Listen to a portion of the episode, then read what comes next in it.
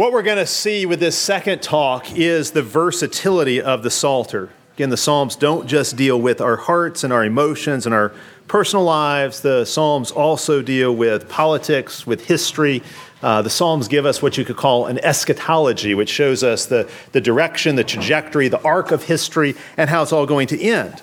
Uh, psalm 23 is a psalm written to comfort and calm us in times of crisis uh, times of personal crisis, times of anxiety and fear. Psalm 110 is written to guide us through political and economic and cultural crises by showing us who is really in charge and how history is going and how it will all come to an end. Psalm 110 is going to show us Christ from multiple angles. This is a prophetic psalm, and I would actually consider this psalm to be the highest peak of Old Testament revelation. In just seven verses, we learn all we need to know about the coming Christ God has promised to his people. We learn that Christ will be a king and a priest, he will be a warrior and a victor. He is the one who is to come and the one who will come again when he has finally subdued his enemies. And this psalm, you know, this psalm you could say, opens with the promise of this Christ who is to come. It closes really showing us how, uh, how history will end, what his final coming will bring about. So it's a very complete description of Christ and his person and his work. It even hints at the dual personhood uh, of Jesus as God and man, the incarnation. It hints at the Trinity. Uh, really, I think you could say Psalm 110 is the gospel. This is the gospel in Old Covenant form, if we want to joyfully endure hard times, political and social and economic crises, we need to know we're on the winning side. We need to know where history is going. And this psalm shows us that. It shows us that if we want to navigate cultural and political and socioeconomic crises, we need to look to this priest king that God has given to us. Uh, I would say this psalm gives us even, you could say, a recipe for cultural reformation and renewal. And uh, by the time we get to the end of this psalm, we will see how Christ has made a complete conquest of his enemies, how he promises to disciple the nations and uh, make them his own. All of that is packed into these seven verses. So let me read this for us and uh, we'll start to look at it. This too is a psalm of David. And this is how it reads The Lord said to my Lord, Sit at my right hand till I make your enemies your footstool. The Lord shall send the rod of your strength out of Zion, rule in the midst of your enemies. Your people shall be volunteers in the day of your power, in the beauties of holiness. From the womb of the morning, you have the dew of your youth. The Lord has sworn, and he will not relent. You are a priest forever, according to the order of Melchizedek. The Lord is at your right hand. He shall execute kings in the day of his wrath. He shall judge among the nations. He shall fill the places with dead bodies. He shall execute the heads of many countries. He shall drink of the brook by the wayside. Therefore, he shall lift up the head. This is the word of the Lord. Again, let us pray. Father, we thank you for this psalm and the way it points us to Christ Jesus. Father, as we contemplate this psalm, would you strengthen our trust in Christ? Would you make us more like him? Would you help us to submit ourselves to his reign more fully? This we ask in his name. Amen. Amen. So let me start with a question Do you have a, fi- a favorite Bible passage? Do you have a favorite Bible verse? You know, in one sense, that's kind of a strange thing to ask. After all, the whole Bible is God's inspired word. Who are we to say that we like one part of it more than any other part? It's all inerrant, it's all infallible. Every last word of it is God's truth. Every bit of Scripture is authoritative. It's all revelatory, it's all fully consistent. So we definitely can't pick and choose the parts we like. We've got to be whole Bible Christians. Everything from Genesis 1 to Revelation 22 is all God's word to us. Leviticus is just as much God's word as Romans is. The genealogies in First Chronicles are just as inspired as the stories in the gospel. All of Scripture is God's inspired truth, and it has all of those qualities, all of those properties that belong to the Word of God. But I would bet most of us have certain passages of Scripture that we gravitate to, that we turn to more than others for comfort or for direction. You may find some passages of Scripture speak more clearly to you or, or, or, they speak to you more powerfully than other parts of Scripture. Uh, some aspects of Scripture might figure more prominently in our lives. Now, I don't know that it makes any sense to say we have a you know, favorite verse. I'm, I'm not sure what, you know, if it makes a lot of sense to say that. What about this question? Do you think God has a favorite verse of the Bible? Does God have some part of the Bible that he just really, you know, loves more than any other part? Again, it's kind of a weird question to ask because again, all of scripture is God's word. But I'll tell you this, if God does have a favorite passage of scripture, it is undoubtedly Psalm 110. Now, why do I say that? Because Psalm 110 is cited again and again in Scripture. Everywhere you go, this psalm keeps popping up. It's just everywhere. Psalm 110 is quoted in the New Testament more than any other chapter. Psalm 110, verse 1, is quoted or alluded to more than any other single verse. It just comes up again and again and again. It's really astounding to note how often Psalm 110 shows up. It may not be the most famous psalm in the church today. I think the fact that it's kind of a neglected psalm is actually a big problem. But it certainly was famous in the days of Jesus and the apostles. You know, if you think of the Psalms, you have this, you have an album, okay? The Psalms are songs. So you have an album with 150 songs. Psalm 110 is the Psalter's greatest hit. Okay, that, that's, that's how you have to look at this. This is the one that went to the top of the charts and just stayed there.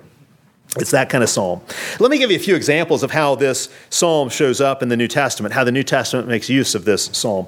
In Matthew chapter 22, Jesus is having one of his debates with the scribes and Pharisees. They've been peppering Jesus with questions, trying to trap him. And finally, he's had enough of it. So he turns the tables on them and he asks them a question. And the question comes from Psalm 110. He says to them, Whose son is the Christ? And they reply correctly, The son of David. Jesus then asks, How then does David, in the Spirit, under the inspiration of the Spirit, call him Lord, saying, and here he quotes Psalm 110 The Lord has said to my Lord, Sit at my right hand until I put your enemies under your feet. If David calls him Lord, how is he David's son? Now, this is a puzzle. It is a riddle. Maybe you already know the answer to it, but certainly the scribes and Pharisees couldn't answer it. And so they were silenced in debate. They dared not ask him any more questions after that. Jesus used Psalm 110 to silence the Pharisees. We'll talk about that mystery in just a minute, how the Messiah can be both David's son and David's Lord. It's one of the most fascinating things in this psalm. But that's the question that Jesus raised with the Pharisees to refute them. Consider some other places where Psalm 110 is quoted or alluded to or echoed in the New Testament. A few chapters later, in Matthew chapter 26, when Jesus is on trial, false witnesses are brought in to testify against him. The high priest puts him under oath and says, Tell us if you are the Christ, the Son of God. And Jesus, under oath, seals his fate by answering with words pulled from Psalm 110 in Daniel chapter 7. He says, You will see the Son of Man seated at the right hand of power. That's Psalm 110. And coming on the clouds of heaven. That's Daniel 7. So Jesus indicates here that Psalm 110 will be fulfilled in him and his ministry, specifically in his ascension. And then the apostles continued this theme of appealing to Psalm 110. In Acts chapter 2, at Pentecost, Peter's sermon right after the Holy Spirit is poured out, he cites Psalm 110. In fact, you could say if not the whole sermon in, in, Acts chapter 2, a big chunk of that sermon is devoted to explaining how Jesus has fulfilled Psalm 110 in his resurrection, his ascension, and his reign. And on that day, I'm getting a little ahead of myself here, but I'll do this anyway. On that day in Acts chapter 2, the day of Pentecost, 3,000 enemies of Jesus were subdued beneath his feet and formed into a willing army, an army of volunteers all, of course, in accord with Psalm 110.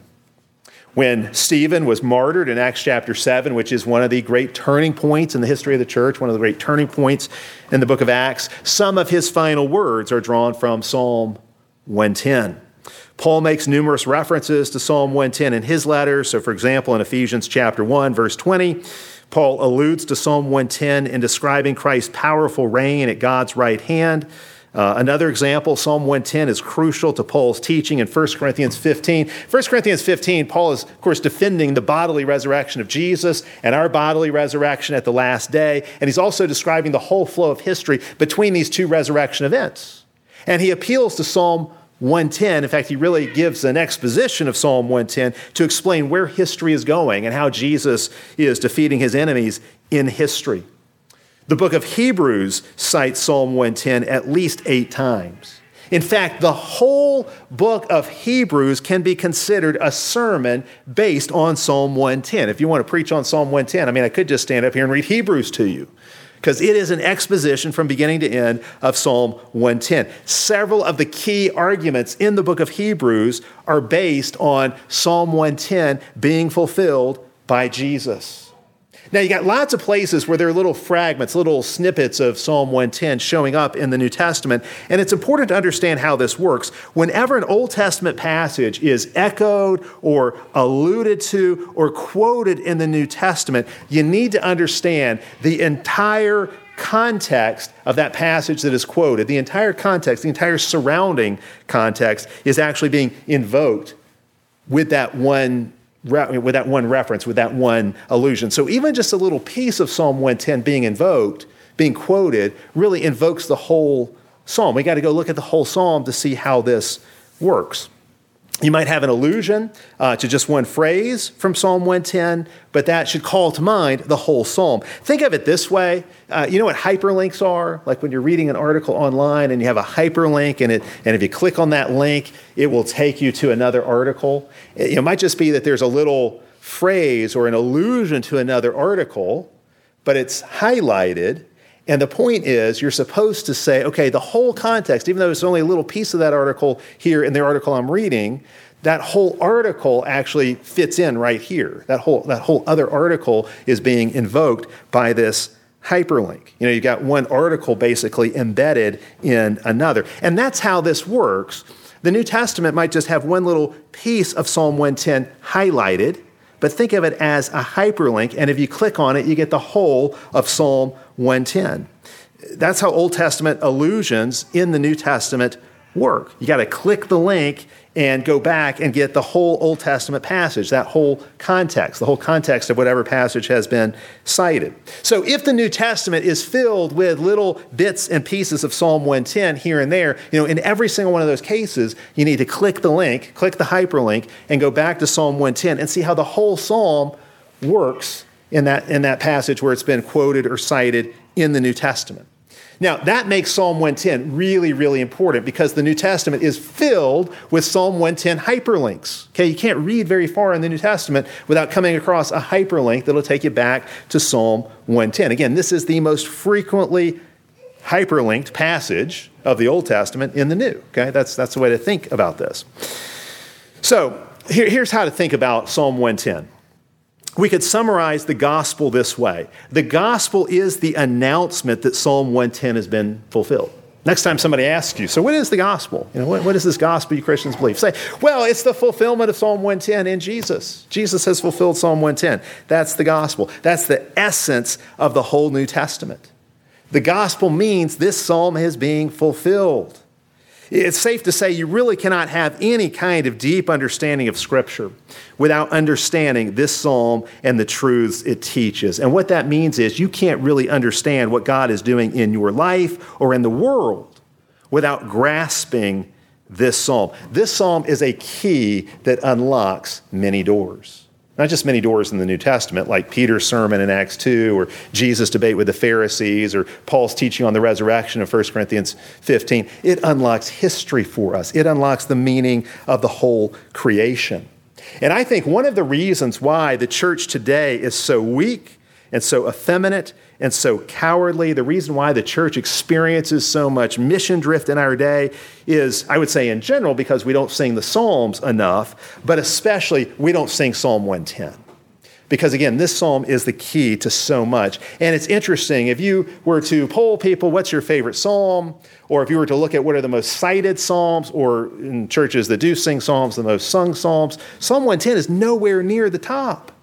Nowhere near. And yet, for Jesus and the apostles, again, this is the top. This is the one they appealed to the most. because this psalm contains the whole Christian message. And if we get it, then we get the Christian faith. If we get it, it will make us bold and confident and unwavering and joyful, even in the midst of historical crisis. This psalm is filled with the good news. This psalm answers the question who is the king of the world? Who rules this world? And it's not Putin, and it's not Biden, and it's not Bill Gates. It's Jesus. And that's good news.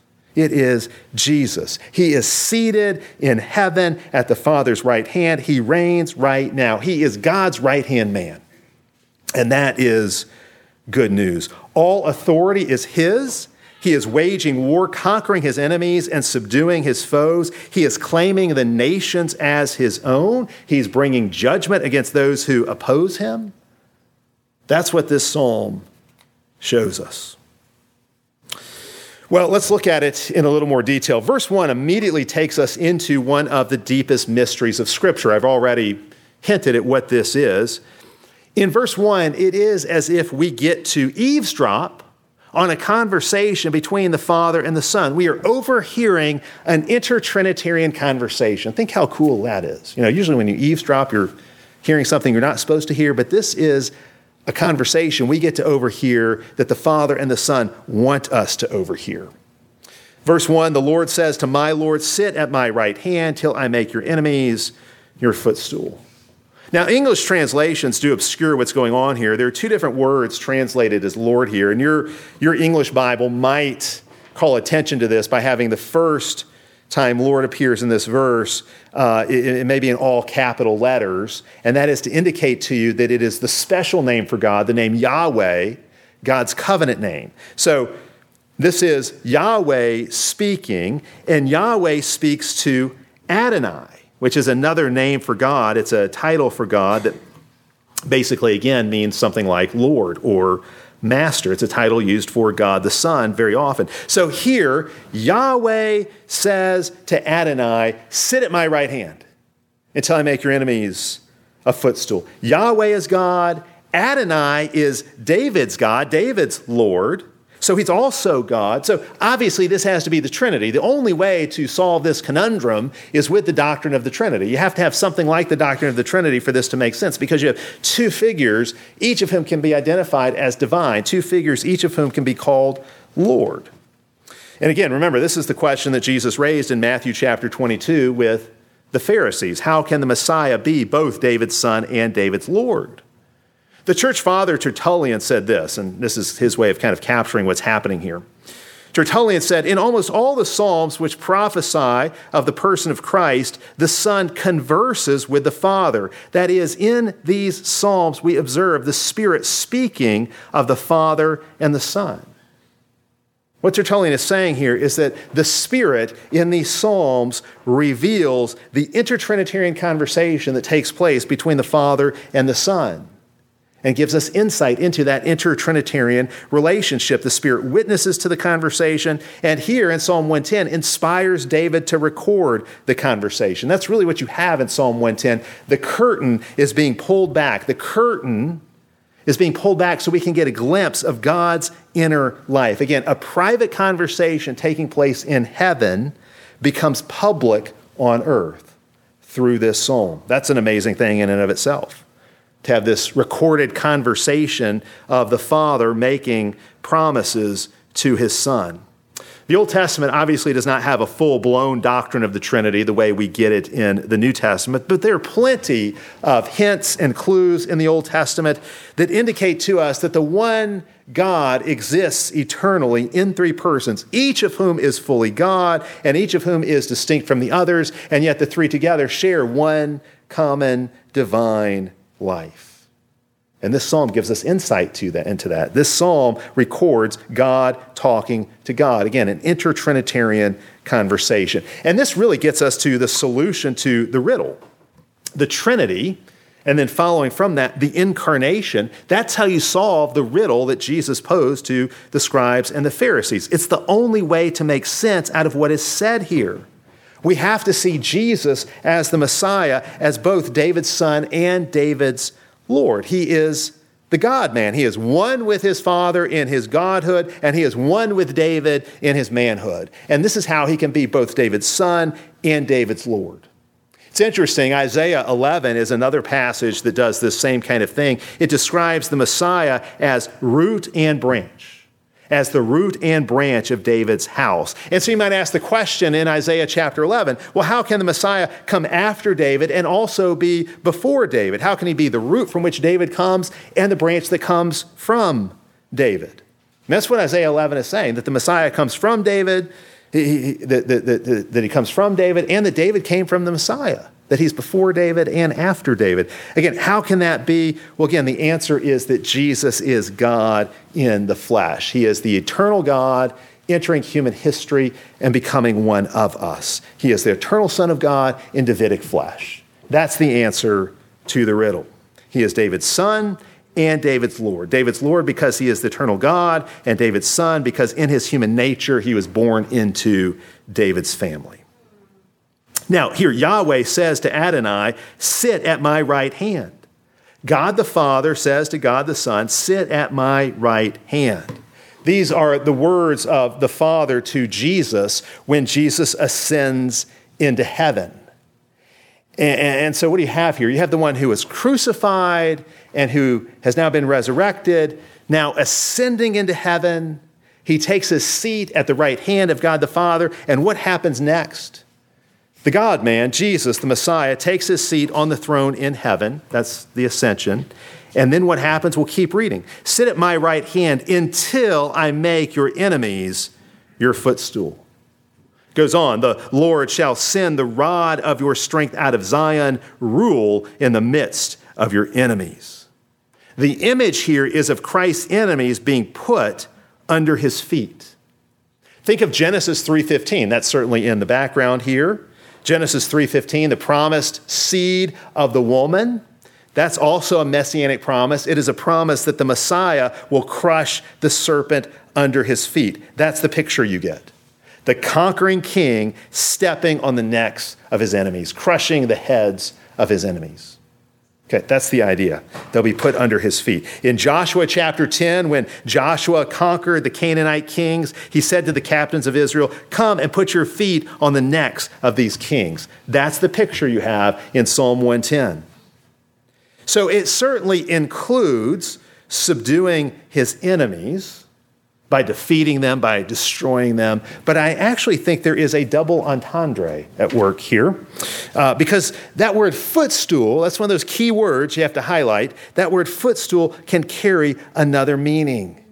In Scripture, sometimes the Ark of the Covenant that was in the temple is called God's footstool. Uh, the Ark of the Covenant had cherubim on top of it, and the wings of the cherubim formed God's throne. So God was enthroned above the cherubim, we're told elsewhere in the psalm. So if you can picture it, God's enthroned upon the wings of the cherubim, and then his feet would be resting on the top of the ark, which of course is where the blood would be sprinkled uh, on the Day of Atonement. That was the place where atonement was made.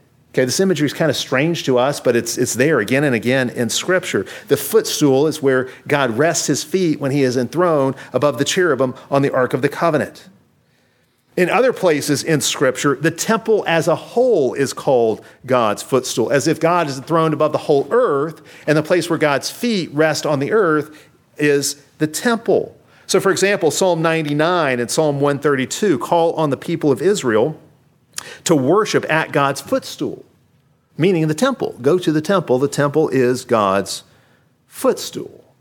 So think about this. If that's also in the background, the footstool is the Ark of the Covenant, the footstool is the temple. For God to make his enemies into a footstool can also be a way of describing their conversion and salvation. It means God is forming them into a temple. It means He is subduing them to Himself, making them His obedient and faithful worshipers. It can be a, destru- a, picture of destruction. There's no doubt about that. Putting your feet on the necks of your enemies, that's a sign that you've vanquished them, that you've completely conquered them, like Joshua destroying the kings of Canaan. But we also see there are places where footstool has another meaning, and it can mean if, if his enemies are being made into his footstool, it means they're being converted. It means that they're being converted in, into an ark upon which the Lord will be enthroned. It means they're being converted into a temple in which he will dwell. And in fact, I would say all of the judgment imagery in Psalm 110 is actually open ended. God can subdue his enemies into a footstool by destroying them or by converting them. And this is one of the keys to this psalm. And we'll see this as we go. The psalm goes on to say, The rod of his strength will extend out from Zion. Zion is Jerusalem. Uh, it's again the place where the temple was. It's the place where Jesus was crucified. It's the place from which all blessings flow uh, in Scripture. The rod of his strength will extend out from Zion, so his reign will not be limited to Israel. He will not rule over Israel only, but over the nations, because the rod is extending out from there to the rest of the nations. All authority in heaven and on earth is given to him. All kings, nations, and empires will be under his lordship. The rod, of course, here is symbolic of his kingdom and his power. We saw this in Psalm 23 the rod used to bring judgment. The rod is used to shatter his enemies and to extend his rule. The rod brings judgment and salvation. He wages war with his rod. So obviously, Christ is a warrior, but how does he fight? What does it mean for him to fight against his enemies? If he is seated in heaven at the Father's right hand, how does he conduct his campaigns on earth? How does he carry out this warfare on earth? Well, uh, keep going through the psalm. Look at verse 3. Your people will be volunteers in the day of your power. Your people will be willing in the day of your power, in the beauties of holiness. From the womb of the morning, you have the dew of your youth. Your people will be volunteers. We sometimes use that language for soldiers who are committed to fight for a cause. Think about the Tennessee Volunteers. That's where that name comes from. People who are willing to fight for a cause. That's the idea here. These soldiers form an army and they are willing to fight. They're so attracted to his beauty, to his holiness, to his life. You could say to the dew that is here. That's probably symbolic of the anointing of the Holy Spirit that covers him. They're so attracted to him that these soldiers will be loyal and willing to fight for him. Now, of course, he has to subdue them first to make them willing. I think these soldiers who are willing, these volunteers who are ready to rush out to the battlefield to fight for him, are ones that he has subdued and made into a footstool for himself. Think about this. The Westminster Confession of Faith describes it this way in chapter 7. The Holy Spirit makes us willing and able to believe. That's what's being described here, being made willing by God's grace. Chapter 10, section 1 uh, says, We come to him, we come to Christ most freely, being made willing by his grace. That's being, what's being pictured here. We become volunteers in Christ's army because he's subdued us, because he's conquered us, because his grace has made us willing. This is Messiah's army. And there are no mercenaries in this army, no slaves pressed into service against their will. This is an army of volunteers. These soldiers fight for love. They fight because they love their king. They fight because Jesus, as their king, has subdued them and conquered them and made them his own. He is at work conquering the nations, making them his footstool, growing his army. And this is a process that unfolds over the centuries. This is one way of looking at what history is about. As the nations are being discipled, Jesus is assembling an army, an army of willing volunteers. And I think one of the keys to this, again, is to see that the church is instrumental in this process. He rules in the midst of his enemies, and he powerfully uses his church, an army made up of willing volunteers, to extend the reign of his kingdom over the nations. We're told in Ephesians 6 that we have a kind of warfare to wage ourselves. We wrestle not with flesh and blood, but with principalities and powers. We are the means Christ uses. It's our evangelism, our teaching, our setting an example, our praying, our singing, our serving. As we do these things, Satan's kingdom falls.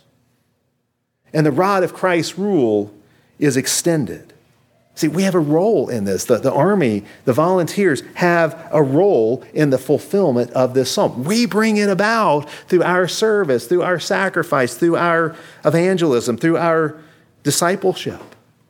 We are living in a Psalm 110 world. Don't believe the headlines that tell you this or that is what's controlling things, pulling strings behind the scenes or whatnot. We live in a Psalm 110 world where Jesus and his church, his army of willing volunteers, rule. We're the ones who, under Christ and in union with Christ, rule over all. The fulfillment of Psalm 110 is unfolding all around us as Christ judges and saves. For the last 2,000 years, he's been sitting on his throne doing this work through his willing army. This psalm really reminds me of another story. Remember in The Lion, the Witch, and the Wardrobe, when you get to the end, you know, there's this whole thing about, you know, Aslan is on the move. Okay, well, that fits well with this psalm. Jesus is on the move. You know, he, he's going to do something. But when Aslan wins the victory at the stone table, then remember how after that he forms an army of, of, of willing soldiers who will go to battle with him in a kind of mop, mopping up operation. Well, that's what's being described here. Jesus keeps on fighting, and now he fights especially through his people. And he fights especially through the word and through prayer and through the service and sacrifice that his soldiers make. And Jesus keeps adding to his army as new recruits are coming in all the time, and he keeps going forth, conquering and to conquer. Verse 4 continues The Lord, Yahweh, has sworn and will not relent. This is an unchanging oath, it is a permanent promise. And what is this oath? What is this promise? You are a priest forever according to the order of Melchizedek. There's so much comfort here, especially when you think about the political and, and social crises that surround us, to know that we have a king priest who will rule forever. Now, this line here, this, this connection of Jesus to Melchizedek and, and calling him a priest forever. Hebrews chapter 7 especially picks up on this part of the psalm. In fact, you can think of Hebrews chapter 7 as an exposition, a chapter long exposition of this one verse of Psalm 110. This oath that God makes to his son, to the Messiah, to this Melchizedekian priest, that is mentioned five times in Hebrews chapter 7. And what do we find there when we look at that? Well, I'll summarize it for you. Jesus is a priest greater than the Aaronic priest from the tribe of Levi. He belongs to a higher and greater order, uh, priestly order. The Levitical priest work was never done, so they could never sit down on the job. But Jesus sat down at the Father's right hand because his work is complete. The Levitical priests had to repeatedly offer sacrifices because the sacrifices they made the blood of bulls and goats, those sacrifices were not effective, but Jesus made a once and for all sacrifice that affected our salvation. The Levitical priests died. They couldn't take away the curse. In fact, they suffered under it. But Jesus has conquered death, and now he ever lives to make intercession for us. He has an eternal priesthood, an everlasting priesthood. It is based on the order of Melchizedek. Now, Melchizedek is very interesting too. He's this mysterious figure from Genesis chapter 14. And he seems to be brought into the story mainly to provide a pattern. There are big debates over who Melchizedek is. Is this some pre incarnate revelation of Christ or is this some historical figure? We don't have to resolve that to understand what's going on here. Melchizedek shows up in Genesis chapter 14, and he's only there for a few verses. If you blink, you'll miss him in the book of Genesis. I kind of think of Melchizedek as the Tom Bombadil of the Bible. Okay, if you know Tom Bombadil from, from The Lord of the Rings, okay, he's this mysterious figure who just kind of shows up in the story and then disappears. Nobody knows where he came from or where he went. And that's how Melchizedek is. In fact, I think Tolkien might have even patterned uh, Bombadil after Melchizedek uh, to some degree. But Melchizedek is important because he gives the template for Jesus. He's a priest and a king rolled into one. He's a king of righteousness and peace. He's a priest who uh, does not have a priesthood based on any kind of genealogy. And when he meets Abraham, he gives Abraham priestly bread and royal wine, just like Jesus does for his people. So Melchizedek is, is a pattern, a template for understanding the priesthood of Jesus. David then closes the psalm with a prophecy of what the Lord Jesus will do as priest king in history. from his lofty perch in heaven, from his position at the Father's right hand. He will wage war. He will pass judgment. He will get the victory. He will go forth conquering and to conquer. Verse 5 He shall execute kings in the day of his wrath. He shall judge among the nations. He shall fill the places with dead bodies. He shall execute the head of many countries. It's interesting. You read this psalm, and the bodies are just piling up. It's like you have this big pile of corpses. I mean, the flow of this psalm is really interesting. It starts off with this really deep and beautiful inter-Trinitarian conversation, this inter-Trinitarian theology that just, it's as deep as it could be. And now, as you get to the end of the psalm, you got all these bodies piling up. Heads are rolling. What's going on? Well, Jesus does indeed bring judgment in history, and there is also a final judgment at the last day. And I think this could point to both aspects the, the, the, judgment that takes place in history as well as the judgment that takes place at the end of history. But I don't think saying that there is a final judgment is controversial among Christians. I think what's controversial among Christians today is to say that God acts and judges, that Jesus acts and judges in history.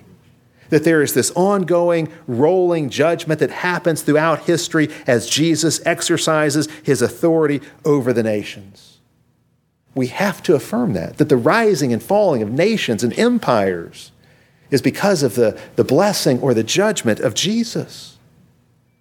And these bodies that are piling up, once again, what do we do with that, this big pile of corpses? Well, these bodies are now his footstool. Uh, but again, here, uh, they can have this double meaning.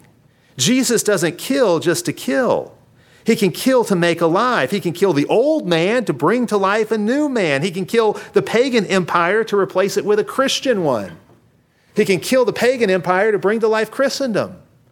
Just like he can put to death the old Adam in you, the old man, to make you a new creation. This is what Jesus is doing. See, the sword of his warfare is a double edged sword, it cuts both ways. But think about this. In Revelation 19, which again I think is alluding to this passage and the, the battle scene you have here in Psalm 110, in Revelation 19, Jesus rides out on a white horse with his army, his willing volunteers following behind him. So it's a lot like Psalm 110. And he has a sword, but the sword is not in his hand. The sword comes from his mouth. His weapon is his word. And he strikes the nation with this sword word as he goes forth conquering and to conquer. And what you have in Revelation 19, it really fits really well with this, is Christ conquering the nations and subduing kings and kingdoms and nations and empires through the proclamation of his word. That's how Christ conquers. Fundamentally, is through his word. As the gospel goes forth, the nations are subdued. That's how he shatters the nations with his rod of iron, as Psalm 2 puts it, or as Isaiah 11 puts it, with the breath of his lips, he slays the nations. This has to do with his word going forth. You hear a lot of talk these days about Christian nationalism. I'm guessing that conversation has made its way to Seattle. I know it's going on where I am. Christian nationalism, that's all well and good. Christian nationalism, yes, of course, we want Christian nations, but that's not enough. We want Christian everything. Right? We want Christian neighborhoods and Christian schools and Christian colleges, Christian towns and cities and counties, Christian states and nations and empires. We want a Christian planet. We want a Christian cosmos. And Psalm 110 is saying we've already got it in principle, and more is on the way. This is where history is headed. History is a series of judgments leading to salvation. Christ is continually shaking down the things that can be shaken so the things that cannot be shaken will remain. Jesus puts the world through one crisis after another until finally everyone has been humbled and everyone has bowed the knee to him. At the end of verse 6, it says, He will execute the head of countries. This is a head crushing. Again, it recalls Genesis 3.15, the Messiah crushing the serpent's head. He will crush the heads of those who side with the serpent and those who serve the serpent. Satanic kings, satanic servants will have their heads crushed. Now, what do you think that means for Joe Biden or Kamala Harris or any number of other politicians we could name in our nation and other nations, it means they are due for a head crushing. It's coming. Psalm 110 promises it. But again, when you take all of this imagery together, it's not just about destruction of enemies, it's also redemptive. He judges the nations in order to bring them to their knees so they will repent, so they will confess that Christ is King of kings and Lord of lords. And again, the goal here is not merely Christian nationalism, Christian nations, as wonderful as that goal is, it's really, you could say, Christian internationalism, Christian globalism. It is a whole planet subdued to the reign of Christ. He will be satisfied with nothing less. We should be satisfied with nothing less either. And then the last line gives us a fitting conclusion where Satan's head will be executed and crushed, and the kings that serve Satan, they will have their heads executed and crushed. The Messiah will lift up his head. That's how the psalm ends. The heads of the wicked being crushed, but the Messiah lifting up his head. He will drink continually of the river of the Spirit to refresh him. That's the imagery here. He never grows weary as the battle of history rages on. This psalm says he will drink of the river by the way. Okay? Whenever you hear that word way, you need to think way of righteousness, way of wisdom. Proverbs talks about the two ways, Jesus talked about the two ways. The language here is straight out of Psalm 1. The imagery here is straight out of Psalm 1. Psalm 1 talks about a righteous man who he, he walks in the way of the righteous and he's planted by the river, the flowing stream. You got the exact same Im- imagery here the way and the flowing stream. Jesus is, yes, the conquering warrior of Psalm 110. He's also the blessed man of Psalm 1. And he leads us in the way of righteousness and refreshment as well. Psalm 1 has a flowing river and a way, Psalm 110 done, does as well. This Melchizedekian priest, king, Messiah in Psalm 110 is really the fulfillment of the whole Psalter, including the blessed man of Psalm 1. This is the warrior, at the end of this psalm, this is the warrior taking Sabbath rest and refreshment before continuing his warfare. And that rest and that refreshment is for us as well. Christ does not want you to grow weary in doing what is good. And as the nations rage around you, and as there is this swirl of chaos all around us, he does not want us to grow weary. He wants us to keep fighting the good fight to be his willing soldiers, his willing army in the day of his power. To be so drawn and captivated by his beauty and by his glory that we keep fighting for him no matter what. I want to close this out uh, just by uh, dealing with a couple of questions that I think are really interesting and maybe making a couple more applications. One thing that's really interesting to me about this psalm, you know, you have all this Messiah on the warpath imagery in this psalm. That, that's really what this is. The Messiah is on the warpath. And, and you've got in this psalm, you've got references to Christ being an eternal priest after the order of Melchizedek, and you've also got references to Christ as a Davidic king. Now, I don't think it's very hard to see how this imagery of warfare, this battle imagery, fits with Jesus' kingship. After all, we expect kings, especially Davidic kings, to be warriors, to be battlefield heroes. And Jesus does not disappoint us in that way. He strikes and he smashes his enemies from the beginning to the end of this psalm. So this psalm paints a portrait of an utterly and completely victorious king. But this psalm also pays, homage to Jesus' priesthood. And so, well, at least if you're me, you might wonder where does this priestly imagery, how does this priestly imagery work in the psalm? Where do we see Jesus' priesthood being worked out? I can see his kingship in the battle. What about his priesthood? Well, I would contend that the battle imagery you see here is not only kingly, but the battlefield imagery you have here also fits with Jesus as priest. It is also priestly.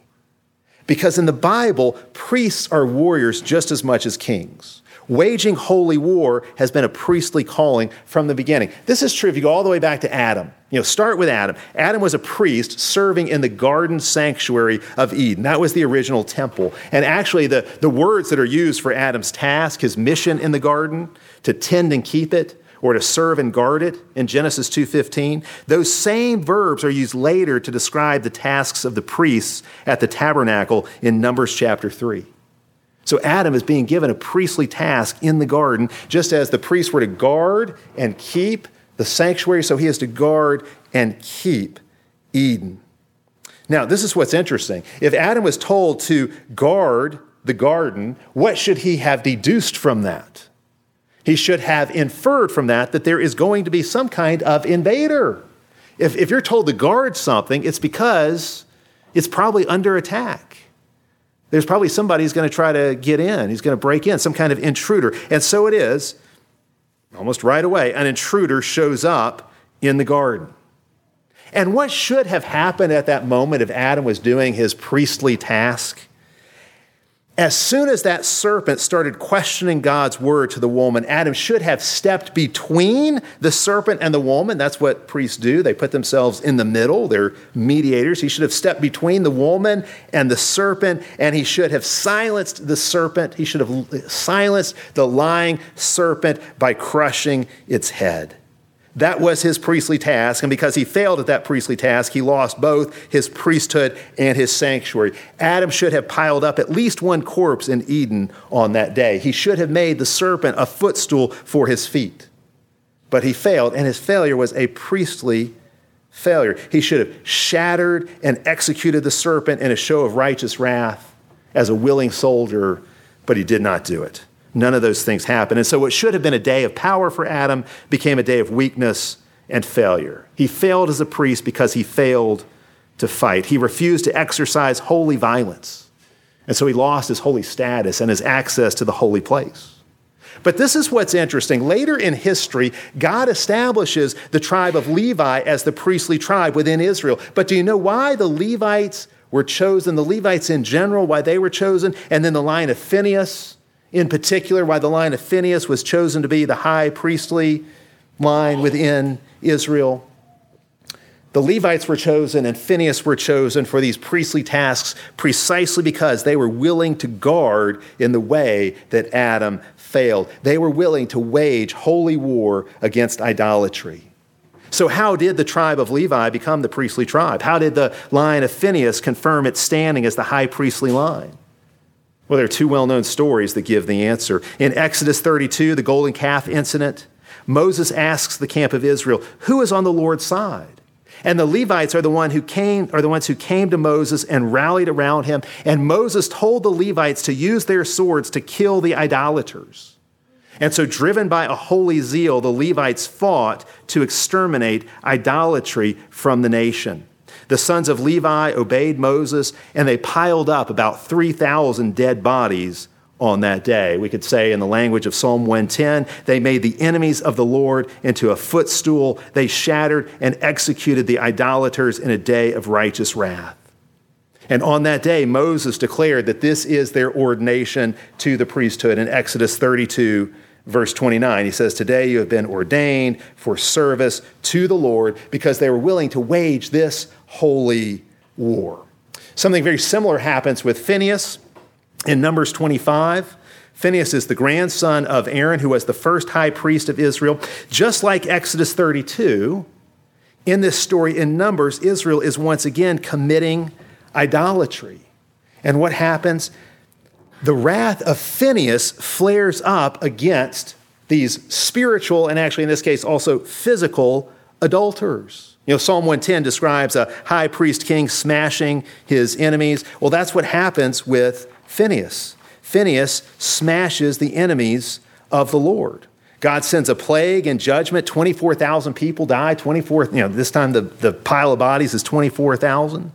Uh, there, there's, a, there's an incident there where one Israelite man was so audacious in his sin that he took a Midianite woman in the sight of Moses. And when Phineas saw this intrusion of wickedness, in the camp of the saints, he did not stand by and watch like Adam did in Eden.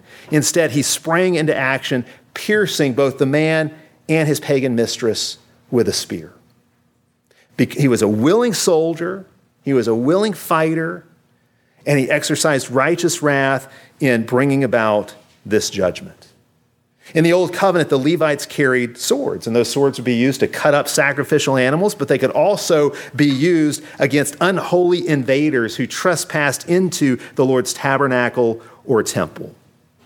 Sometimes guarding entailed violence. Now, here's the thing in, in, the new covenant, of course, we don't wage warfare in this same way.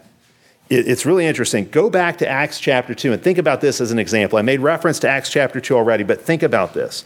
In Acts chapter 2, Peter is functioning as a kind of high priest, a first among equals with the other apostles. At Pentecost, he takes the lead by preaching his sermon. And you can see he is filled with zeal for the Lord. He's waging war against the Lord's enemies as he preaches. And when his sermon reaches its climax, and the sermon is based on Psalm 110, we're told that the people were cut to the heart. The sword of the word is piercing their hearts. Peter is cutting open these sinners. He is killing old unbelieving Jews so newly made Christians can arise. Like Phineas, he is driving the spear of God's word through them. And what is the result?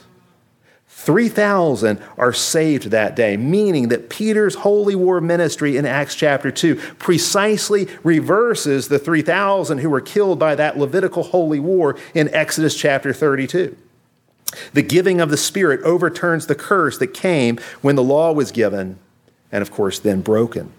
Peter's use of Psalm 110 in Acts 2 34 and 35 invites us to interpret the whole scene in light of the categories of Psalm 110. On the day of Pentecost, the priest king, Jesus Christ, reigned in the midst of the very enemies who had crucified him.